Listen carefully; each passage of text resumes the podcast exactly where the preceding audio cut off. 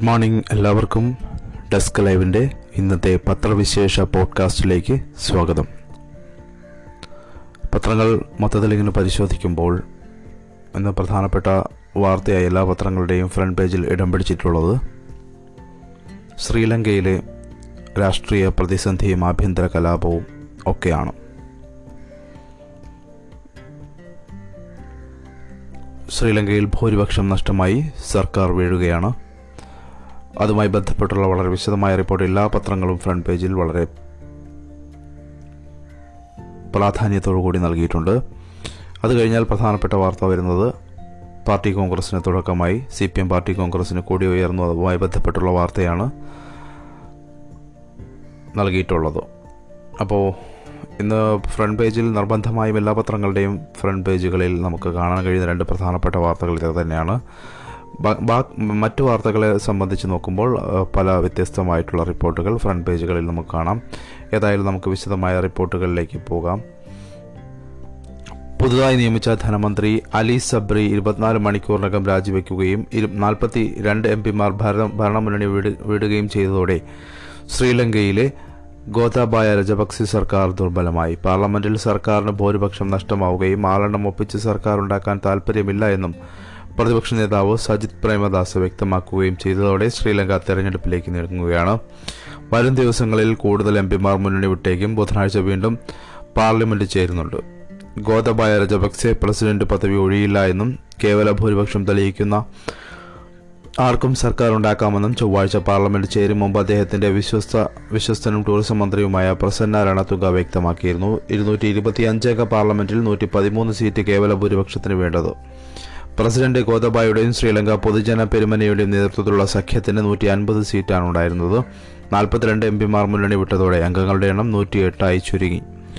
നിയമമന്ത്രിയായിരുന്ന അലി സബ്രിയെ തിങ്കളാഴ്ചയാണ് പ്രസിഡന്റ് ഗോതബായ ധനമന്ത്രിയായി നിയമിച്ചത്. ധനമന്ത്രിയായി ധനമന്ത്രിയായിരുന്ന ബേസിൽ രജപക്സെ ഉൾപ്പെടെയുള്ള മുഴുവൻ ക്യാബിനറ്റ് മന്ത്രിമാരും ഞായറാഴ്ച രാത്രി രാജിവെച്ചതിനെ തുടർന്നായിരുന്നു ഇത്. എന്നാൽ ചൊവ്വാഴ്ച സബ്രി പ്രസിഡന്റിന് രാജിക്കത്ത് നൽകി.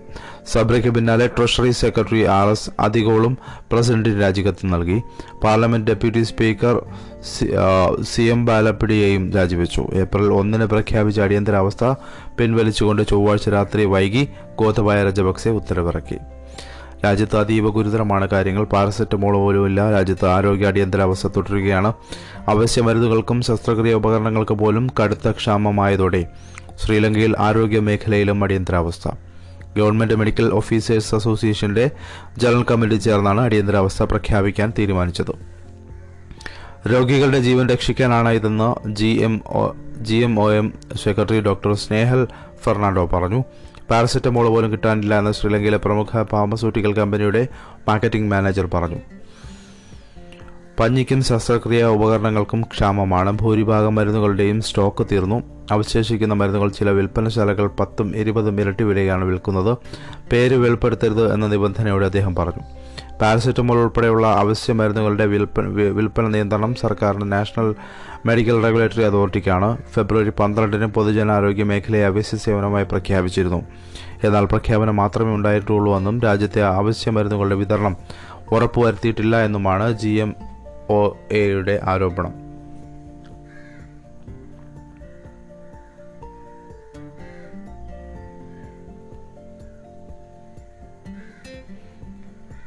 മറ്റൊന്ന് ഇന്നത്തെ പ്രധാനപ്പെട്ട മറ്റൊരു വാർത്ത നേരത്തെ സൂചിപ്പിച്ചതുപോലെ പാർട്ടി കോൺഗ്രസിന് തുടക്കമായിരിക്കുകയാണ്. കൊടി ഉയർന്നിട്ടുണ്ട്. ഇനി പാർട്ടി കോൺഗ്രസിന്റെ ഇനി സമ്മേളനത്തിന്റെ നാടുകളാണ്. രക്തസാക്ഷികൾക്ക് രക്തസാക്ഷി സ്മരണകൾ തുന്നിയ ചെമ്പതാക ചുവന്ന സന്ധ്യയുടെ നഗരക്കാറ്റിൽ വിരിഞ്ഞു പറന്നു. താഴെ ഇടിനാഥം ഇടിനാഥം പോലെ തിളച്ച മുദ്രാവാക്യങ്ങൾ അലയായി പടർന്നു. ഒപ്പം മനുഷ്യസാഗരത്തിന്റെ മഹാരവം. ഇതിഹാസ പോരാട്ടത്താൽ ചുവന്ന കണ്ണൂരിന്റെ മണ്ണിൽ സി പി ഐ എം ഇരുപത്തിമൂന്നാം പാർട്ടി കോൺഗ്രസിന് ബുധനാഴ്ച തുടക്കമാകും. ഇനി അഞ്ച് നാളുകൾ കണ്ണൂരാകും ഇന്ത്യൻ രാഷ്ട്രീയത്തിന്റെ ശ്രദ്ധാകേന്ദ്രം. പൊതുസമ്മേളന വേദിയായ ജവഹർ സ്റ്റേഡിയത്തിലെ എ കെ ജി നഗറിൽ സംഘാടക സമിതി ചെയർമാനും പോളിറ്റ് ബ്യൂറോ അംഗവുമായ മുഖ്യമന്ത്രി പിണറായി വിജയൻ ചൊവ്വാഴ്ച വൈകിട്ട് ഏഴിന് പതാക ഉയർത്തി.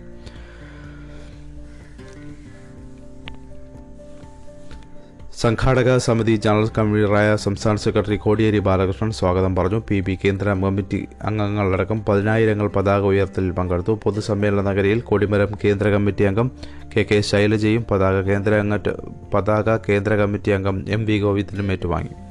കേന്ദ്ര കമ്മിറ്റി അംഗം പി കെ ശ്രീമതിയുടെ നേതൃത്വത്തിൽ കയ്യൂരിൽ നിന്ന് പുറപ്പെട്ട കൊടിമര ജാഥയും വയലാറിൽ നിന്ന് സംസ്ഥാന സെക്രട്ടേറിയറ്റ് അംഗം എം സ്വരാജ് നയിച്ച പതാക ജാഥയും കണ്ണൂർ കാൾ കാൾടെക്സ് ജംഗ്ഷനിൽ സമാപിച്ചു. സംഘാടക സമിതി ട്രഷറർ എം വി ജയരാജന്റെ നേതൃത്വത്തിൽ വരവേറ്റു. ജനസഹസ്രങ്ങൾ ചെങ്കടലാക്കിയ വീതിയിലൂടെ ജാഥ പൊതുസമ്മേളന നഗരിയിലേക്ക് നീങ്ങി. വിവിധ സംസ്ഥാനങ്ങളിൽ നിന്നുള്ള പ്രതിനിധികളും നിരീക്ഷകരും കേന്ദ്ര കമ്മിറ്റി അംഗങ്ങളടക്കം എണ്ണൂറ്റി പന്ത്രണ്ട് പേരാണ് പങ്കെടുക്കുന്നത്. ചൊവ്വാഴ്ച പോളിറ്റ് ബ്യൂറോ കേന്ദ്ര കമ്മിറ്റി യോഗങ്ങൾ ചേർന്ന് പാർട്ടി കോൺഗ്രസിന്റെ നടപടിക്രമങ്ങൾ അംഗീകരിച്ചു. ദേശാഭിമാനിയുടെ റിപ്പോർട്ടാണ് ഞാനിപ്പോൾ വായിച്ചത്. മനോഹരമായി മറ്റൊരു പ്രധാനപ്പെട്ട വാർത്ത നൽകിയിരിക്കുന്നു. യഥാർത്ഥ ശത്രു ബി ജെ പി എന്ന്. തൃണമൂലിലെ മുഖ്യ ശത്രുവായ കണ്ട ബംഗാൾ ലൈൻ തെറ്റിയെന്ന് സി പി എമ്മിന്റെ റിപ്പോർട്ട്. ബി ജെ പി ഉയർത്തിയ ഭീഷണി തിരിച്ചറിയാതെ കഴിഞ്ഞ നിയമസഭാ തെരഞ്ഞെടുപ്പിൽ തൃണമൂലിനെ കടന്നാക്രമിച്ച ബംഗാൾ ലൈൻ തെറ്റുന്നുവെന്ന് സി പി എമ്മിന്റെ കരട് രാഷ്ട്രീയ സംഘടനാ റിപ്പോർട്ട്. ബി ജെ പിയാണ് യഥാർത്ഥ എതിരാളിയാണെന്നാണെന്ന് പാർട്ടിക്കാർ തിരിച്ചറിയുന്നില്ല എന്നുള്ള റിപ്പോർട്ടിനുള്ള വിലയിരുത്തൽ ഫലത്തിൽ കേരള ഘടകത്തിന് കോൺഗ്രസ് വിരുദ്ധ നിലപാടിനു കൂടിയുള്ള മുന്നറിയിപ്പാണിത്. പാർട്ടിക്കാർ മേലുദ്യോഗസ്ഥ മനോഭാവം അഹങ്കാരവും ഉൾപ്പെടെയുള്ള തെറ്റായ പ്രവണതകൾ അവസാനിപ്പിക്കണമെന്ന് തുടർഭരണ പശ്ചാത്തലത്തിൽ കേരളത്തിലെ പാർട്ടിക്ക് കേന്ദ്ര കമ്മിറ്റി നൽകിയ ഉപദേശങ്ങളും റിപ്പോർട്ട് എടുത്തു പറയുന്നു. ഇന്ന് തുടങ്ങുന്ന ഇരുപത്തിമൂന്നാം പാർട്ടി കോൺഗ്രസിൽ ജനറൽ സെക്രട്ടറി സീതാറാം യെച്ചൂരിയാണ് കരട് റിപ്പോർട്ട് അവതരിപ്പിക്കുന്നത്. റിപ്പോർട്ടിൽ പറയുന്നത് ഇങ്ങനെയാണ്. ബി ജെ പി എട്ട് വർഷം കേന്ദ്രം ഭരിച്ചു കഴിഞ്ഞിട്ടും ആർ എസ് എസ് ഉയർത്തുന്ന ഭീഷണിയും അവർക്ക് ജനങ്ങൾക്കിടയിൽ വർദ്ധിച്ചു വരുന്ന സ്വാധീനവും പാർട്ടിക്കാർക്ക് മനസ്സിലാകുന്നില്ല. ബി ജെ പി ശക്തമല്ലാത്ത സംസ്ഥാനങ്ങളിൽ പാർട്ടിക്കാർ ഭരണകക്ഷിയെ മുഖ്യ എതിരാളിയായി കാണുന്നു. ബി ജെ പിയുടെ ഭീഷണി കുറച്ചു കാണുന്നു. ബംഗാൾ ഫലം വിനാശകരമായിരുന്നു. സ്വതന്ത്ര ഇന്ത്യയിൽ ഇതാദ്യമായാണ് അവിടെ നിയമസഭയിലേക്ക് ഒരു കമ്മ്യൂണിസ്റ്റ് പോലും തിരഞ്ഞെടുക്കപ്പെടാത്ത സ്ഥിതിയുണ്ടായത്. രണ്ട് കം കക്ഷികൾ മാത്രമെന്ന സാഹചര്യം സൃഷ്ടിക്കാൻ രണ്ട് കക്ഷികളും തമ്മിൽ നടത്തുന്ന ഒത്തുകളിയാണെന്ന് ബി ജെ പി തൃണമൂൽ ബന്ധത്തെ ബംഗാൾ സംസ്ഥാന സമിതി വിലയിരുത്തുന്നു. തൃണമൂലും ബി ജെ പിയുമായുള്ള ഏറ്റുമുട്ടൽ ഗൗരവത്തിലെടുത്ത ഗൗരവ ഗൗരവത്തിലെടുത്തിട്ടില്ല. ഇത് ബി ജെ പി വിരുദ്ധ പ്രചാരണത്തിന്റെ മൂർച്ച കുറച്ചു. ബി ജെ പിയും തൃണമൂലും തുല്യമാണെന്ന സമീപനമുണ്ടായി. ബി ജെ പിയാണ് മുഖ്യ ശത്രു എന്ന നിലപാടിനെ അവഗണിച്ചപ്പോൾ പാർട്ടി മതനിരപേക്ഷത ജനാധിപത്യ സംരക്ഷണത്തിന് സംരക്ഷകരാണെന്ന നിലപാടിന് തിരിച്ചടിയേറ്റു.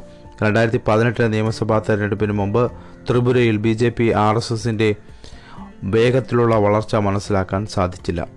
നിത്യജീവിത പ്രശ്നങ്ങളും സാമ്പത്തിക നയവും മാത്രം എടുത്തു പറഞ്ഞ ബി ജെ പിയെ എതിരിടാമെന്ന ചിന്താശേഷി പാർട്ടിയിലുണ്ട്.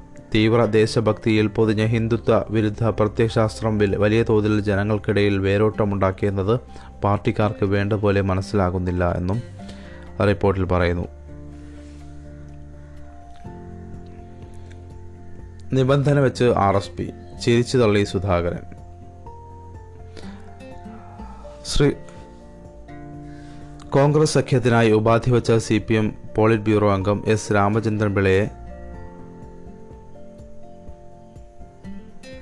കളിയാക്കി K P C C president K Sudhakaran.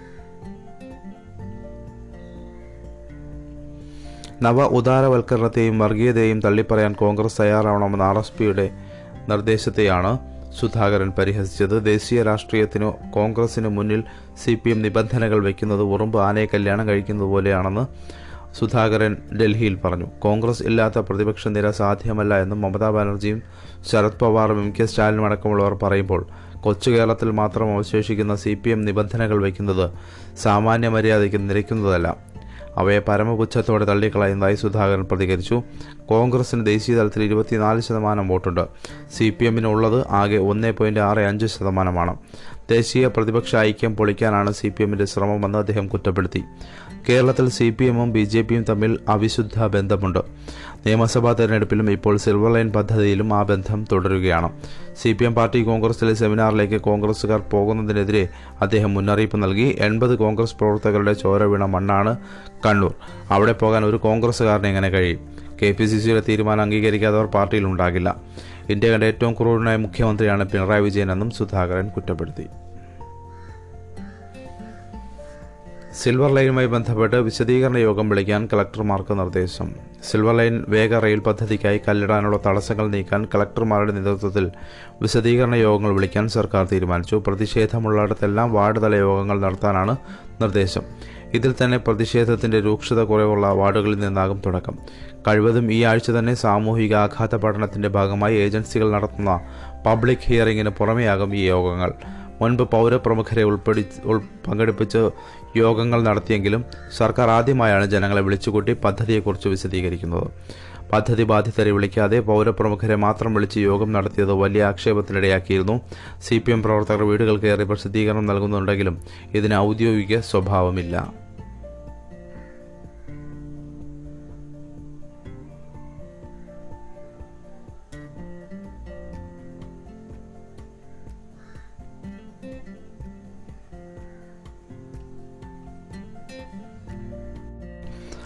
രാജ്യവിരുദ്ധ പ്രചാരണം നടത്തിയ ഇരുപത്തിരണ്ട് യൂട്യൂബ് വാർത്താ ചാനലുകളെ വാർത്താ വിതരണ മന്ത്രാലയം വിലക്കി. മൂന്ന് ട്വിറ്റർ അക്കൗണ്ടുകളും ഒരു ഫേസ്ബുക്ക് അക്കൗണ്ടും വാർത്താ വെബ്സൈറ്റും നിരോധിച്ചു. രാജ്യസുരക്ഷയും ഇന്ത്യയുടെ വിദേശ ബന്ധങ്ങളും പൊതു സമാധാനം മുൻനിർത്തിയാണ് നടപടിയെന്ന് മന്ത്രാലയം പത്രക്കുറിപ്പിൽ അറിയിച്ചു.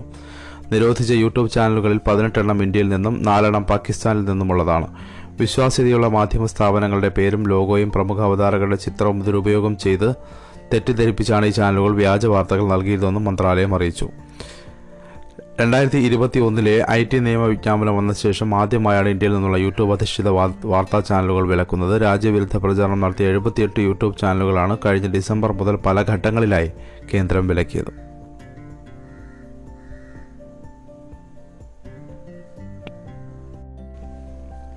ഒരു കൗതുകകരമായിട്ടുള്ളൊരു വാർത്ത മാതൃഭൂമിയിൽ നമുക്ക് ഇങ്ങനെ വായിക്കാം. സ്വത്ത് മുഴുവൻ രാഹുൽ ഗാന്ധിക്ക് എഴുതി വെച്ച് എഴുപത്തിയെട്ടുകാരി. രാഹുൽ ഗാന്ധിയെയും അദ്ദേഹത്തിന്റെ ആശയങ്ങളെയും ഈ രാജ്യത്തിന് ആവശ്യമുണ്ട്. അമ്പരപ്പിക്കുന്ന തീരുമാനത്തെക്കുറിച്ച് ചോദിച്ചപ്പോൾ പതിഞ്ഞ ശബ്ദത്തിൽ പുഷ്പ മഞ്ജുൾ പറഞ്ഞു. തന്റെ സ്വത്ത് വകകളെല്ലാം രാഹുലിന്റെ പേരിൽ എഴുതി വച്ചിരിക്കുകയാണ് എഴുപത്തിയെട്ടുകാരിയായ പുഷ്പ. ഉത്തരാഖണ്ഡിലെ ദറാദൂൺ സ്വദേശിയാണിവർ. സ്വത്തും സമ്പാദനവും രാഹുൽ നൽകാനുള്ള വിൽപ്പത്രം കഴിഞ്ഞ ദിവസം പുഷ്പ ദറാദൂൺ ജില്ലാ കോടതിയിൽ സമർപ്പിച്ചു. ഇതിന്റെ പകർപ്പ് കോൺഗ്രസ് മുൻ സംസ്ഥാന അധ്യക്ഷൻ പ്രീതം സിംഗിന്റെ വീട്ടിലെത്തി കൈമാറുകയും ചെയ്തു.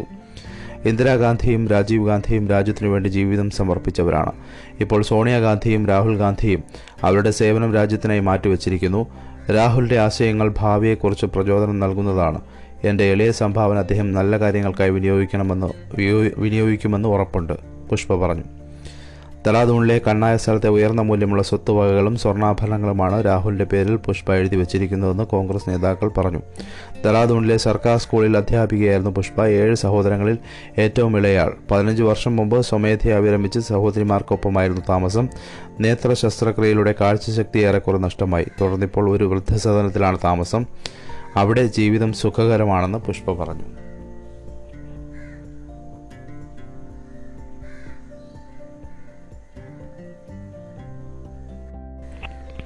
ശാരീരിക ബന്ധത്തിന് ശേഷം മറ്റൊരാളെ വിവാഹം കഴിച്ചതിന്റെ പേരിൽ മാത്രം വിവാഹ വാഗ്ദാനം നൽകി പീഡിപ്പിച്ചെന്ന കേസ് നിലനിൽക്കില്ല എന്ന് ഹൈക്കോടതി.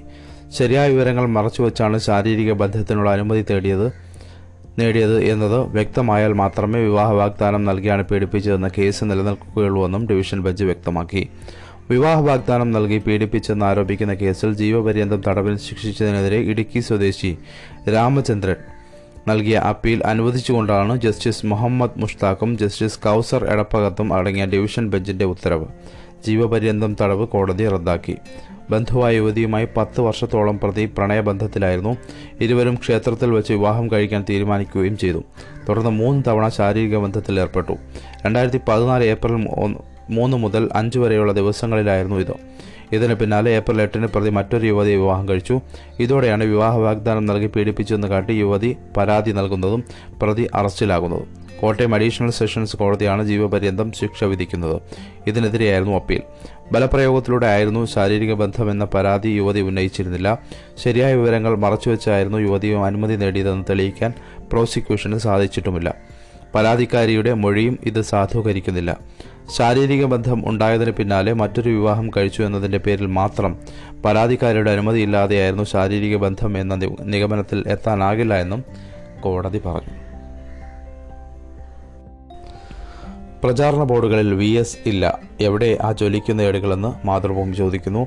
പാർട്ടി കോൺഗ്രസിനായി ഇതുവരെ കണ്ടിട്ടില്ലാത്ത പ്രചാരണ പരിപാടികളാണ് കണ്ണൂരിൽ നടക്കുന്നത്. പക്ഷേ പാർട്ടിയുടെ എക്കാലത്തെയും അനിഷേധ്യ നേതാവായ വി എസ് അച്യുതാനന്ദന്റെ ചിത്രം അതിലെങ്ങും കാണാനില്ല. ശാരീരിക അവസ്ഥകളുമായി തിരുവനന്തപുരത്തെ വീട്ടിൽ വിശ്രമത്തിലാണ് സി പി എം പാർട്ടി കോൺഗ്രസുകളിൽ തലയെടുപ്പോടെ നിന്നിരുന്ന നേതാവ്. രണ്ടായിരത്തി പതിനെട്ടിലെ ഹൈദരാബാദ് പാർട്ടി കോൺഗ്രസിൽ അദ്ദേഹത്തെ പൈതൃ പ്രത്യേകം ആദരിച്ചിരുന്നു. എന്നാൽ പാർട്ടി കോൺഗ്രസ് കേരളത്തിലെത്തിയപ്പോൾ അദ്ദേഹത്തെ തമസ്കരിക്കുന്നുവെന്ന വികാരമാണ് പ്രവർത്തകരിലുള്ളത്. ജനകീയ സമര നായകനായിരുന്ന വി എസിന്റെ പോരാട്ടങ്ങളിലൂടെ ജ്വലിക്കുന്ന ഏടുകൾ കണ്ണൂരിൽ നടക്കുന്ന പാർട്ടി കോൺഗ്രസിന് കൂടുതൽ ആവേശം പകരേണ്ടതായിരുന്നു. എന്നാൽ വി എസ് മുന്നിൽ നിന്ന് നയിച്ച പോരാട്ടങ്ങൾക്കൊന്നും പോരാട്ടങ്ങൾക്കൊന്നും വേണ്ട പരിഗണന കിട്ടിയില്ല. തിരുത്തൽവാദത്തിനെതിരെ കർശന നിലപാടെടുത്ത് ആയിരത്തി തൊള്ളായിരത്തി അറുപത്തിനാല് ഏപ്രിൽ പതിനൊന്നിന് നടന്ന സി പി എം ദേശീയ കമ്മിറ്റി യോഗത്തിൽ നിന്ന് ഇറങ്ങിപ്പോന്ന മുപ്പത്തിരണ്ട് പേരിൽ ഇപ്പോൾ രണ്ടുപേർ മാത്രമേ ജീവിച്ചിരിപ്പുള്ളൂ. വി എസിനൊപ്പം കമ്മിറ്റിയിൽ നിന്ന് ഇറങ്ങിപ്പോന്ന തമിഴ്നാട് മുൻ C P M secretary N ശങ്കരയ്യയ്ക്ക് അവിടുത്തെ പാർട്ടി വലിയ പരിഗണനയാണ് നൽകുന്നത്. ചെന്നൈയിൽ വിശ്രമിക്കുന്ന അദ്ദേഹം അയച്ച സന്ദേശം കഴിഞ്ഞ സംസ്ഥാന സമ്മേളനത്തിൽ വായിച്ചിരുന്നു. E M S A K G A V Kunhambu C H Kanaran E K Nayanar E K Imbichibava എന്നീ നേതാക്കളായിരുന്നു അന്ന് കമ്മിറ്റിയിൽ നിന്ന് ഇറങ്ങിപ്പോന്ന കേരളത്തിൽ നിന്നുള്ള മറ്റു നേതാക്കൾ. കൊച്ചിയിൽ നടന്ന സംസ്ഥാന സമ്മേളന പ്രചാരണങ്ങളിൽ നിന്ന് വി എസിന്റെ ചിത്രം ഒഴിവാക്കിയതിനെതിരെ നേതാക്കൾ വിശദീകരണവുമായി എത്തിയിരുന്നു. മൺമറഞ്ഞ നേതാക്കളുടെയും പ്രസംഗിക്കുന്ന നേതാക്കളുടെയും മാത്രം ചിത്രങ്ങൾ വയ്ക്കാനാണ് തീരുമാനിച്ചിട്ടുള്ളത് എന്നായിരുന്നു നേതൃത്വം പറഞ്ഞത്. അതേ വിശദീകരണം തന്നെയാണ് പ്രവർത്തകർക്ക് കണ്ണൂരിലും ലഭിക്കുന്നത്.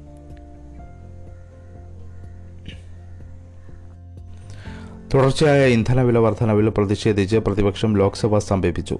വിഷയം സഭാ നടപടികൾ നിർത്തിവെച്ച് ചർച്ച ചെയ്യണമെന്ന് ആവശ്യപ്പെട്ട് കേരളത്തിൽ നിന്നുള്ള കോൺഗ്രസ് എംപിമാരായ കൊടിക്കുന്നിൽ സുരേഷ് ടി എൻ പ്രതാപൻ ബെന്നി ബെഹനാൻ എന്നിവർ അടിയന്തര പ്രമേയത്തിന് നൽകിയ നോട്ടീസിന് സ്പീക്കർ ബിർള അനുമതി നിഷേധിച്ചതിനെ തുടർന്നാണ് പ്രതിപക്ഷം ഉച്ചയ്ക്ക് രണ്ടുവരെ സഭ സ്തംഭിപ്പിച്ചത്.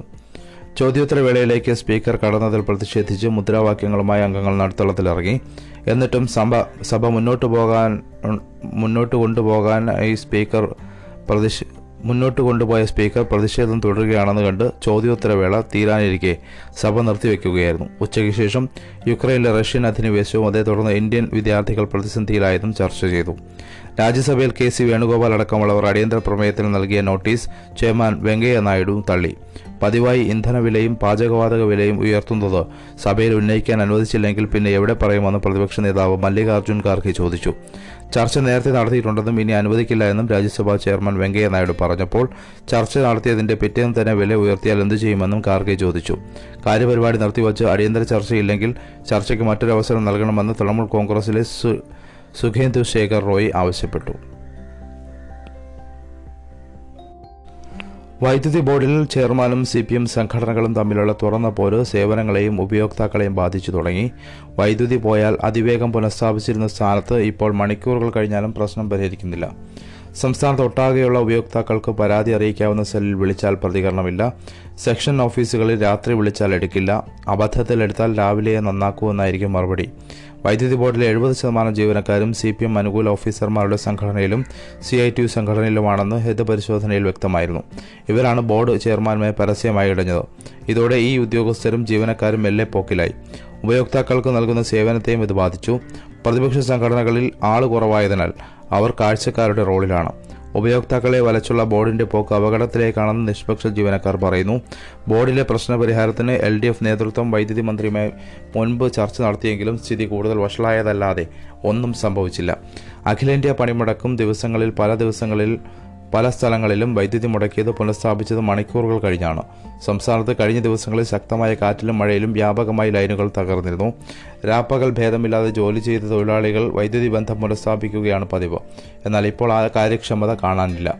രാത്രി വൈകി ലൈനുകളിലെ അപകടകരമായ ജോലികൾ നിർവഹിക്കേണ്ടതില്ല എന്നാണ് ബോർഡിലെ ചട്ടം. അതൊന്നും നോക്കാതെ സദാ സേവന സന്നദ്ധരായിരുന്നു പ്രവർത്തിച്ചിരുന്ന ജീവനക്കാർ ഇപ്പോൾ ചട്ടം ചൂണ്ടിക്കാട്ടി വലിഞ്ഞു നിൽക്കുന്നു. ഇൻസുലിൻ പോലുള്ള മരുന്നുകൾ ഫ്രിഡ്ജിൽ സൂക്ഷിക്കുന്ന രോഗികൾ ബോർഡ് ഓഫീസുകൾ വിളിക്കുമ്പോൾ പ്രതികരണം മോശമാണ്.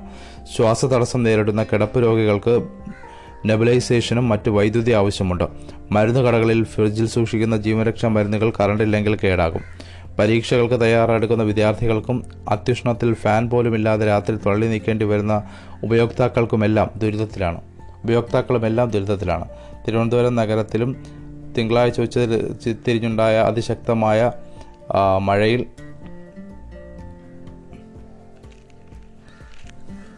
കാറ്റിലും മഴയിലും കറണ്ട് പോയത് ഇരുപത് മണിക്കൂറിന് ശേഷം പലയിടത്തും പുനഃസ്ഥാപിച്ചിരുന്നില്ല. പരിഹാരത്തിന് നീക്കമില്ല എന്നാണ് അറിയാൻ കഴിയുന്നത്. ബോർഡ് ചെയർമാൻ വെല്ലുവിളിച്ച് ബോർഡ് ചെയർമാനെ വെല്ലുവിളിച്ച് സംഘടനകളും തിരിച്ച് അച്ചടക്ക നടപടികളുമായി ചെയർമാൻ മുന്നേറുമ്പോൾ പ്രശ്നം പരിഹരിക്കാൻ ഭരണ നേതൃത്വത്തിന് ഭാഗത്തുനിന്ന് നീക്കമില്ല. കറണ്ട് പോയിട്ടുണ്ടെങ്കിൽ ചെയർമാൻ തന്നെ പരിഹരിക്കട്ടെ എന്നാണ് സമരത്തിൽ സമരത്തിലേർപ്പെട്ടിരിക്കുന്നവരുടെ നിലപാട്. സി പി എം സംഘടനകൾ വൈദ്യുതി ബോർഡ് ഭരിക്കുന്ന സാഹചര്യം അനുവദിക്കില്ല എന്ന കടുത്ത നിലപാടിലാണ് ചെയർമാൻ. ഇതിനിടയിൽ പെട്ട് നരകിക്കുന്നതാകട്ടെ ഉപയോക്താക്കളും. അപ്പോൾ നമുക്ക് ഇന്നത്തെ പത്രവിശേഷം ഇതോടുകൂടി അവസാനിപ്പിക്കാം. വാർത്തകൾ അപ്പോൾ അറിയാൻ ഡെസ്ക് ലൈവ് ആപ്പ് ഫോളോ ചെയ്യുക. എല്ലാവർക്കും നല്ലൊരു ശുഭദിനം ആശംസിച്ചുകൊണ്ട് നിർത്തുന്നു. നന്ദി നമസ്കാരം.